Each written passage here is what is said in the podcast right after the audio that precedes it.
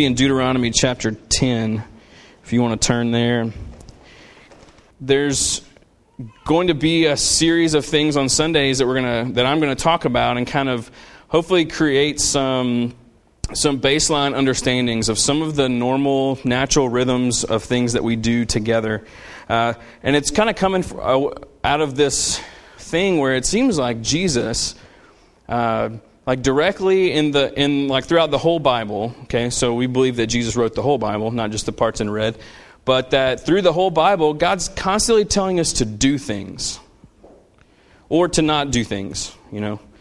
Um, and I'm not really talking about like sin and ho- versus holiness, like that kind of stuff. I'm talking about like he has installed into the life of his people certain like behaviors and practices and these things that are just kind of normal parts of the church all around the world, all the way back to the biblical times that Christians have just done for a long, long, long time. And so, whether he's saying, you know, when you fast, fast like this, the assumption is like my people fast. That's what part of what they do. When you pray, pray like this. The assumption is that the people of God pray. When he like institutes the Lord's Supper, he says, "Do this in remembrance of me." And the assumption is that the people of God are going to do that in remembrance of him. There's always these these instructions that he has. And sometimes they make perfect sense to us. You know, so when when the instruction is to like to be together, we understand togetherness. And so when Scripture says, don't forsake the assembling together of one another, we're like, okay, I, I, get that. That makes sense. We should be together. When, when we're told to, to serve like Jesus served and to consider the needs of others ahead of our own, we're like, okay, that makes sense. So some of the instruction that he's given us, you're like, yeah, I get that totally. I may not always do it faithfully, but I understand it. then there's some things that are super mysterious, you know, like when we do the Lord's Supper, there's some there's some mystery there. You know, there's a plate over here with bread and juice in it, and something special happens there. But we don't always necessarily know exactly what that is. And there's different understandings from different denominations and different traditions and people you know like there's been splits in churches over what happens at that table is there something happening or is there nothing happening and so, you know, that's kind of one of those mysterious things. Baptism is a mysterious thing. The Sabbath is a mysterious thing. Um, so some of some things make sense. Some things don't make sense at all. Um, but regardless of how much sense they make, these things are a part of Christianity. It's a part of what He has called us to do. And anything that we do with regularity can easily be just lumped into this category of like tradition or just saying like, well, it's just what it's just what you do, you know. And so we're going to talk about some of that stuff this summer because it's too meaningful for it to just be tradition and just going through the motions. Jesus wouldn't just tell us to do things to do it. Um, uh, when I was, I don't know, uh, can we just do a quick survey? How many of you at some point in your life have played a band instrument at some point? All right, a lot of band folks. Okay, uh, and I know all of you have not, and that's fine. I think this will be this will be fine. So some of you played for like two weeks, and you're like negative. This is not happening. And then some of you, you know, kept going and stuff. So my parents, um, both musicians, met in Tiger Band at LSU. Uh, so genetically, me and my brothers just have some like musical stuff going on, right? So we kind of grew up in that music all the time, music all the time. It was it was it was taxing sometimes, but it was awesome in, in other ways as well. And um, so one of the things like growing up, like my dad was the band director at Central High, so I kind of was the like the little toddler kid that grew up kind of just around high school kids and just kind of saw that and was a part of that and then got into middle school and I started playing in the band at Estruma, Estruma Middle and then went to Central High and played and then like being in the like LSU like Golden Band from Tigerland was like just kind of one of those things I always wanted to do. I wasn't obsessed with it, you know. I wasn't gonna like, you know, the world my world wasn't gonna fall apart if I didn't get to do it. But I just kind of always wanted to, and so uh, the opportunity came, and I don't know how it works now. Okay, it's been 20 years, right? So I'm not sure how it works now, but this is kind of how it happened then. The whenever like before school started, like two weeks before, they'd get all the freshmen for Tiger Band together and they would have some auditions and stuff like that. But you would spend a couple of days with just the freshmen and like the different leaders from Tiger Band, and they would kind of teach you all the basic stuff you needed to know about Tiger Band before all the veterans came back, and then it kind of like became like the big giant band, right? And so there were a couple of things that they would do with us that um, that you would probably never notice if you go to a game. And so you know, LSU game, lots of people, lots of you know inebriation happening, right? Just lots of stuff you would just never notice. And uh, I had gone to those games my whole life, lots of stuff I never noticed either. I just knew that when the band started coming out, everyone got all excited. And then they started to play the pregame, and they face each of the each corner, and each corner kind of erupts, and it goes through this thing, and then they spell out LSU and uh, play the national anthem and the alma mater, and then at that time, they like just went did this like crazy configuration thing, and next thing you know, they were making a tunnel at the other end, and now they face it the other way, and they do all kind of other stuff. But we didn't do that when I was there. So going into Tiger Band, uh, pre, it's called pregame, and so pregame was the most important thing for them to instill in us as Tiger Band members. And so what they would do is break, break you into groups, and they would start teaching you all these little things that happen that most people would never notice, but it all has to happen in order for like the pregame thing to be the pregame thing. And around the country, you have Ohio State, you have Texas A&M, and really you have LSU. And past that, there aren't a lot of like pregame things where the marching band is like featured and it's like an important thing, you know. And so it was very important, very important tradition. I was marching the same drill that my mom and dad marched. Like it was like the same formation thing at that time before they went and changed it. And so that was kind of cool. And so you get there and they start to teach you a couple of things. And like one of them was like uh, it was just like this very important moment. So you're like standing there and you kind of have like your like the trumpet or whatever is like this, and you know the drums start playing, and at one moment like all the all the horns like shoot up, and so I was just thinking like you just know when that happens. And when they were teaching it to us, they're like, "Here's what, what we do. We kind of put this little. They call it a hitch. It's like you like you shake and then it goes up. You know. So it's like right before it happens, everyone kind of like does like this, and then the, like everything goes up. I was like, oh, okay. And they were like, you have to do the hitch. I like, I can remember when they put the horn up, you know? Not that hard, guys. And if you didn't do the hitch, they'd be like, hey, you didn't do the hitch. You got to do the hitch. Okay, fine. And so they would teach us the hitch, and then there's like a part where like the left foot shoots out, and they would say like zip. And everyone's like, zip. You know, oh, okay, zip. So all the feet went out, and you had to do, turn your feet certain way so you could pivot and turn the different things. And then, then you start going down the field, and like the, the band's marching in these like straight lines, and they're going down. And there comes this one point where the band reverses direction and goes back the other way. And it's called the, the TTR, stands for to the rear. And it's the hugest deal in the whole world. Because if you miss that, the whole stadium knows it. The whole stadium's not paying attention. We all know that, okay? But in the band department, it was a massive, massive deal. And so you can't miss the TTR, all right? And so in practicing it, uh, there like comes a point where they built it in, melodically into the song so that you knew the TTR was coming so that you would not miss that and be embarrassed. When the band is slowly marching out onto the field, right before it comes time to stop, everyone starts to hiss. And they hiss all the way up to the part and then they stop the hiss. And there's all these things that they built into it that seems so dumb to me but it was like super, super important. Um, those things, you had all that, and you had like terminology you had to learn, like TTR.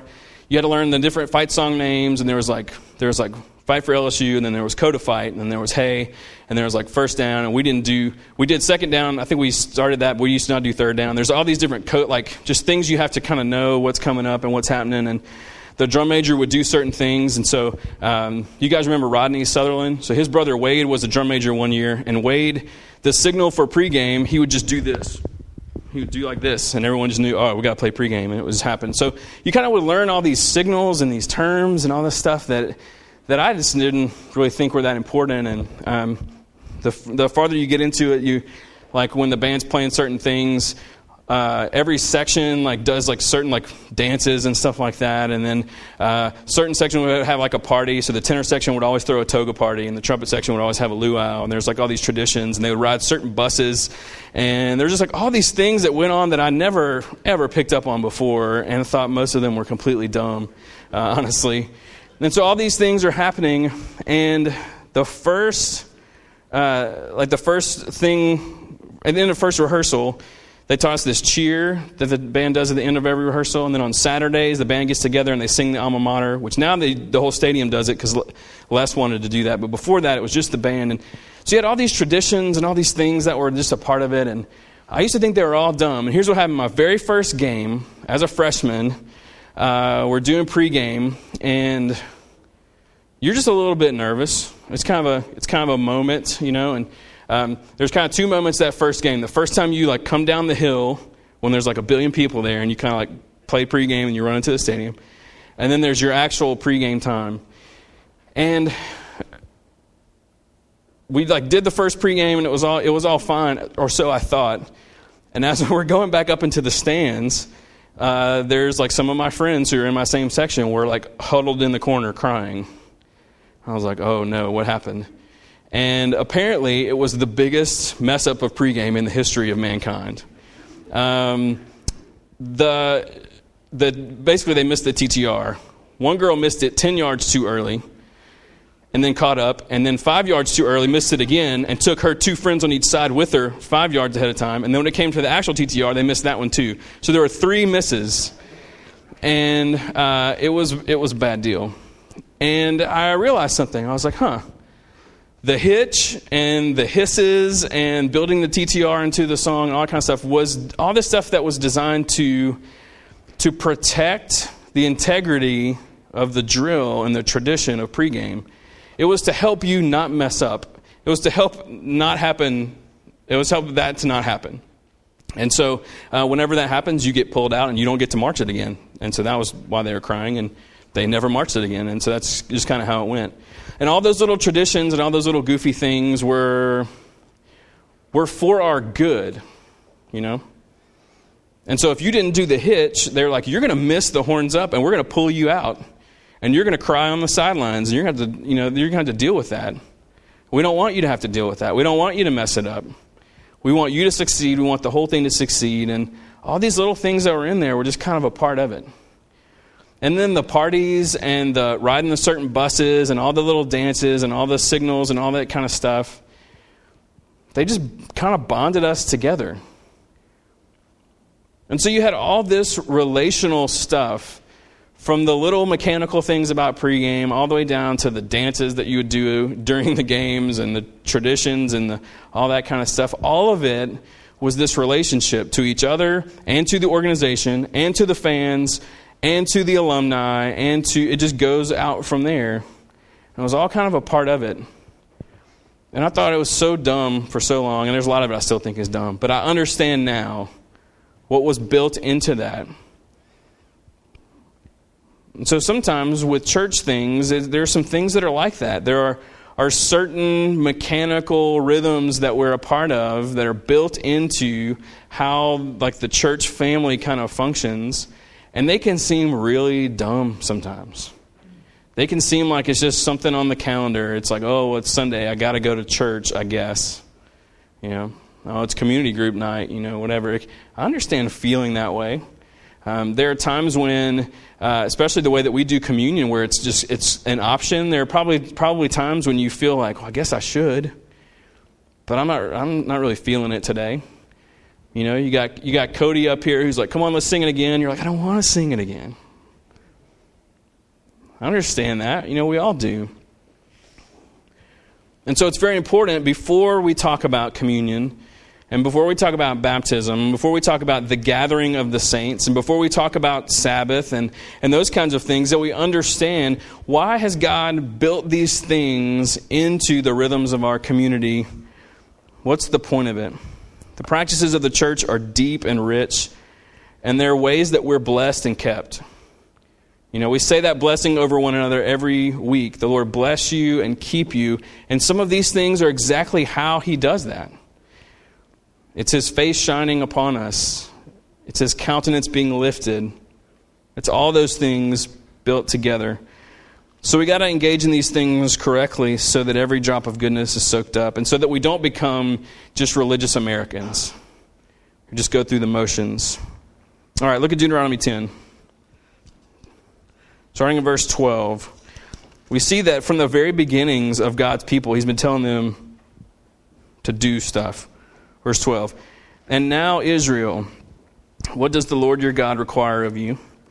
But to fear the Lord your God, to walk in all his ways, to love him, to serve uh, the Lord your God with all your heart, with all your soul, and to keep the commandments and statutes of the Lord, which I am commanding you today for your good. Behold, to the Lord your God belong heaven and the, and the heaven of heavens, the earth with all that's in it. Yet the Lord set his heart in love on your fathers and chose their offspring after them, you above all people, as you are this day. Okay, so he kind of like hands down these instructions in uh, verses 12 and 13, and notice the interweaving of the inward and the outward. Okay? The inward and the outward are woven together. Here's what I mean. Look at verse 12. Now, uh, now, Israel, what does the Lord your God require of you? And then he lists these five things fear the Lord, walk in his ways, love him, serve the Lord your God with all your heart, with all your soul, and keep the commandments and statutes. Okay, so look at the first one. Fear, first one, fear the Lord your God. This is not fear like a bad fear. This is respect. This is awe. This is reverence. This is understanding who He is and who you are in light of who He is. It's knowing His place, knowing your place. It's this really healthy, beautiful thing. And so fear is one of those it's one of those translations translation things like out of Hebrew into English that just kind of doesn't quite land where it should. And so don't, try not to hear fear as bad, you know. So be in awe of God. Um, that's, that's an inward thing, right? So that's, there's the inward. And then the second one says walk in his ways. Okay, so you're talking about obeying him and imitating him. And so that's kind of an outward thing. So from your, from your awe and your reverence of him that's inward, the outward is to walk in his ways because he is the Holy One, the sovereign creator of the universe, sustaining everything and holding it together. So when he says, do this, you're like, oh, okay, yeah, I will do that. So there's inward and there's outward. The third one says, love him. Just love him. And so that's this, this thing of like, do you. Uh, I was watching uh, Dallas Willard teaching on some of this stuff, and he was talking about love Love is just when you're like, man, I want what's good for you and I'm going to act on it. So it's desiring what's good for the Lord, and then that has an, an, an, action to it. And so that's inward and it's outward. So being all in all of the Lord is inward, ob- obeying Him and walking in His ways, that's outward. Loving Him is inward and outward. The fourth one, serve the Lord your God with all your heart, with all your soul this holistic devotion and commitment. And so all the heart and the soul, that's inward, but the serving is, is outward. And so that's inward and outward. Um, the fifth one, keep the commandments and statutes of the Lord. Okay, so you're doing what he says because you believe in what he says. And so that's inward and outward. And so it's, it's not this thing where God just says, do this and this and this and this and this. And it's all behavioral stuff we're trying to make sure we're doing the right things. And in the right order and all that kind of stuff. And, and it's all external, and so we just have to keep modifying our behavior and everything will be fine. All these outward things come from the inward, it's inside out. This, you've been around here for a while, this should all be, be like, yeah, we've heard this before, we've heard this before.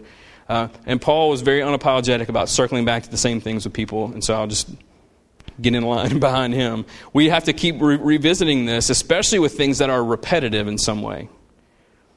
We have to understand that when God says do this, it's beginning with this inward love for Him, need for Him, belief in Him.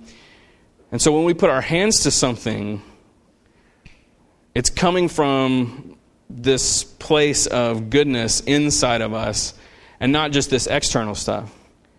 When it's just external, that's when it's religion. That's when it's just going through the motions. That's when what happens in this time doesn't impact the rest of the week very much, you know. That's what we don't want to become. None of us want to be that. We see it around us a lot, especially in our country, none of us, we see it, we're like, oh, I don't want to be that person. I don't want to just check that box for the week. I know there's more to it. And so, all of these things God has said to do, they are coming from a relationship. It's all relational. All of these things are. The in and the out, they fuel one another. Look at verse 13. The end of verse 13, you know, so he's listed these five things. Um, at the end, uh, it says, And to keep the commandments and statutes of the Lord, which is the fifth one, which I am commanding you today for your good. That all five of those things are for your good, for my good, for the good of his people. And you know, if we can if we can tear out from its roots this lie that God is somehow depriving us of our desires, you know, and the roots of that is this belief that our, our feelings and our wants and stuff like that are this like supreme ultimate thing. We, we buy into that. It's a part of living in the country and the culture that we live in. We're told, like, whatever you want to do in the moment, that's, the, that's fine. And, if, and when you have that conflict, you're like, well, I kind of want to do this, but I know God has said, don't do that. There's a part of you, that internal turmoil that's like, man, why is He keeping me from what I want? And that, that's, that's destroying us. We see it all around us where we really believe that if you desire it, that's the most important thing in the moment, and everyone else is wrong and you're right. And we can, we can so easily get wooed by those lies and those beliefs. And so we will get much closer to abundant life if we'll just let Jesus tear those lies out and say, you know what, your, your desires and the things that you want and all that kind of stuff, it's not that they don't matter at all. They just don't matter as much as we think that they matter, and as much as we're told that they matter. God is telling us to do things to draw us more deeply into what is good for us. And He's telling us to not do things because He's protecting us from what's going to hurt us. It's just, it's just that simple. And if we could just, just have like just the integrity to say, you know why I did that yesterday? Because I just wanted to. I decided that what I wanted to do was more important than what God wanted to do. Let's just be honest about it, you know? And so, yeah, I chose myself over God. That's idolatry, a form of pride, and we've been fighting it from the beginning, and we'll fight it to the end. A little better each time, hopefully. But we have to understand that this is God doing things for our good. He's saying, Do this stuff, it's good for you. Trust me, I created everything, I know. And when he says don't do those things, it's he's, he's protecting you from what is going to hurt you. It's so simple. All of this stuff is rooted in relationship. It's all it's all connected there. And so all those practices, like all the stuff I was talking about in Tiger Band, all those little things fit into this bigger thing. And all the practices of the church, all the rhythms of things that we do consistently together are all rooted in relationship with God and with one another. All of them. He would not call us to do things that have no purpose. He wouldn't instruct us in, in, in, something that is just simply to see if we would do it or not, just for kicks. They all have a purpose. It's all about relationship. So, um, let me just run through a couple of them here. Um, if, you're, if you're like, man, I just don't really love God, you know what he would tell you? All right, stand up and sing. Yeah, but, but, I, don't, but I don't love him. Sing it anyway. But I'm not very sincere in that. It doesn't matter. As a Christian, stand there and sing, Jesus, we love you. Oh, how we love you. You're the one our hearts adore. Sing it over and over and over again. And you know what will happen? You'll get a little closer to where you want to be. Listen to other people singing it. Don't love God? Stand and sing. You feel isolated from God and from other people? Good. Gather together. You don't feel forgiven? Take communion. You can't tell the difference between the truth and a lie? Read the Bible. You're questioning your salvation? Relive your baptism. Your life is out of order? Sabbath. You're dominated by money and materialism and anxiety? tithe. You need anything at all, big or small, pray. All of these things, they, they meet us right where we are. It's almost like he knew what he was doing. It's almost like he knew. He says, okay, I'm going to build these things in to connect you to me and to connect you to each other. And you do them and you do them regularly, repeatedly. It'll accomplish what it's supposed to accomplish. And what's the love is fueled, it drives you into the practices more. And once you're, when you're practicing things more, you love Him more, and then the love pushes you into the practices, and the practices into the love, and it just keeps fueling over and over and over again. It's just putting oxygen on this fire, and it just engulfs into this massive thing. Jesus is like, Yeah, that's what I want to do. I want to use these everyday things, every week things, some of them uniquely corporate, some of them also translate individually, all these different things. I want to use all of them to fan into flame the gift of God in all of you. Look at verse 14. It's all rooted in relationship. Behold, to the Lord your God belong heaven and the heaven of heavens, the earth with all that's in it. Yet the Lord set his heart in love on your fathers and chose their offspring after them, you above all people, people as you are this day. He's saying, here's God who has the whole universe that's his, and he looks at Israel and says, My love is going to be set on you and to your children who are hearing this and reading this. And then we're grafted into this family. So God could have anything he wants in the whole universe, and he looks at you and at me and says, Yeah, my love is going to rest there. That all of this comes from our relationship, this relationship that is intact and full and solid. And so our, our identity matters. This is some of what we do because we are the people of God. You get to where it's like, well, well, yeah, we're going to sing. We're his people. Well, yeah, we're going to pray. It's what we do. If you vacuum relationship out of it, it becomes just religious rhythm. But from a relationship, it's like, well, of course we're going to sing to our God. Of course we're going to pray to our God. Of course we're going to gather together. Of course we're going to step to the communion table. Of course we're going to celebrate baptism. Of course we're going to do these things because it's who we are. Jesus put it far more succinctly than I could uh, in John 14, 15. You don't need to turn to it, it's real short. It says, If you love me, you'll keep my commandments. And Taylor and I were talking earlier about how that, you know, I always focus on that word if at the beginning. If you love me, you'll keep my commandments. It sounds like, a, like an ultimatum or a test or like something weird. But in the context of John 14 and 15 and 16, it's really more like, because you love me, you'll keep my commandments. Since you love me, you'll keep my commandments. It's, it's never separate. The, the action is never separate from the relationship, ever, all throughout the Bible. Ever, ever, ever. If we separate them, we engage in just dead religion that none of us want to be a part of. When they are always together, the doing flowing from our being, living from God leads to living for God. And there's always this point of, of, of origin.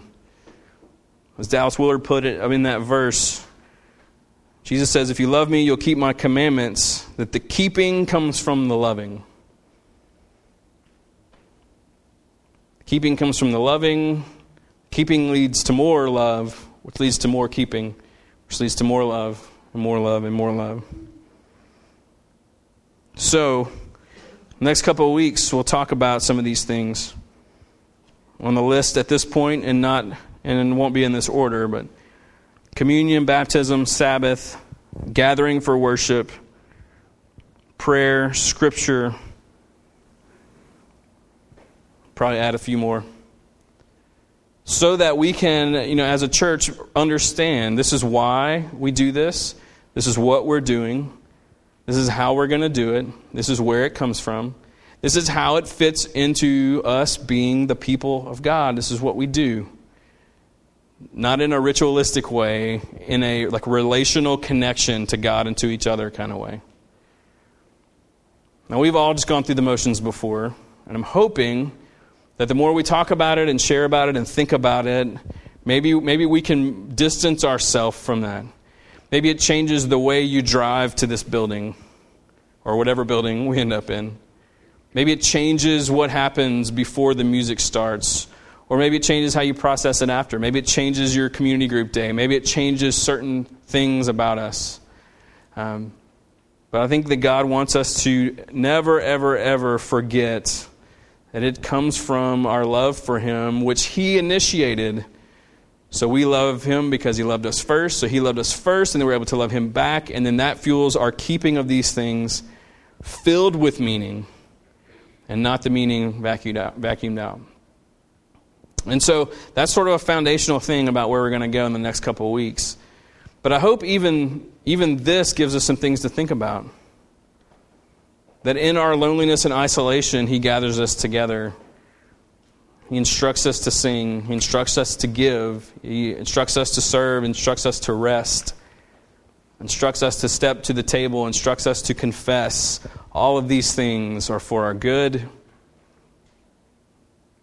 and they connect us more deeply to Him and to each other. All right, let me pray. Lord, thank you for. Um, thank you for just such a, a refreshing um, and succinct way to think about uh, what you have called us to. When Jesus says, If you love me, you'll keep my commandments. Thank you for, I mean, something that just is summed up in a sentence like that. And then it's not some sort of like thing to be intimidated by, it's something to be drawn to. That because we love you, we could participate in these things and they be filled with meaning. Because you have loved us first, we're drawn into this rhythm of a family that's learning to love you and love one another a little bit more each time. That because of your grace and because of your goodness, uh, we aren't intimidated by communion. We're not intimidated by uh, the Bible or any of these kinds of things, but we're intrigued and we're drawn into the mystery because you're in them. You're in this room with us right now in fullness. You're not withholding anything from us in these moments. As we sang right there at the end before, before the message, we, just, we need to become more aware of just how near you actually are. And so, even in these next few moments, Lord, will, will you just grace us with awareness? That as the communion table opens, would you help us to realize that by taking communion, we're we're engaging with you in a special way. By singing together, we're engaging with one another and you in a special way. By praying, by just whatever it is, God, that there's something happening in these moments, and you have designed this time together on purpose. So, God, we thank you for these practices, these things that are a part of being your people. Thank you that you're able to fill them with meaning if we'll just let you. So we love you, God. We look forward to just a few closing moments together to be able to celebrate a little bit and just sing and, and just relax into the fact that we are yours. It's an amazing, amazing thing. We love you so much. And this time is yours. We pray it all in Jesus' name. Amen. All right, let's stand together. Taylor will be here serving communion. If you want to step forward and, and take it, it's completely up to you. And it's the kind where you'll tear the bread off and you'll dip it in the cup and you'll take it. And there's something powerful about tearing the body of Christ, which was torn for you, and dipping that in the juice, which is, represents his blood that was shed for you. And so that's an option for you. If you want to come kneel here at the front and pray, if that's good for you, that's fine. If you want to sing and just stay where you are, that's cool just to steward these closing moments together, realizing what He's called us to, the opportunity in front of us. May there be some, some really like a good sense of determination in front of us and excitement about what He's doing uh, as we sing and respond together. So the table is open. Let's just respond.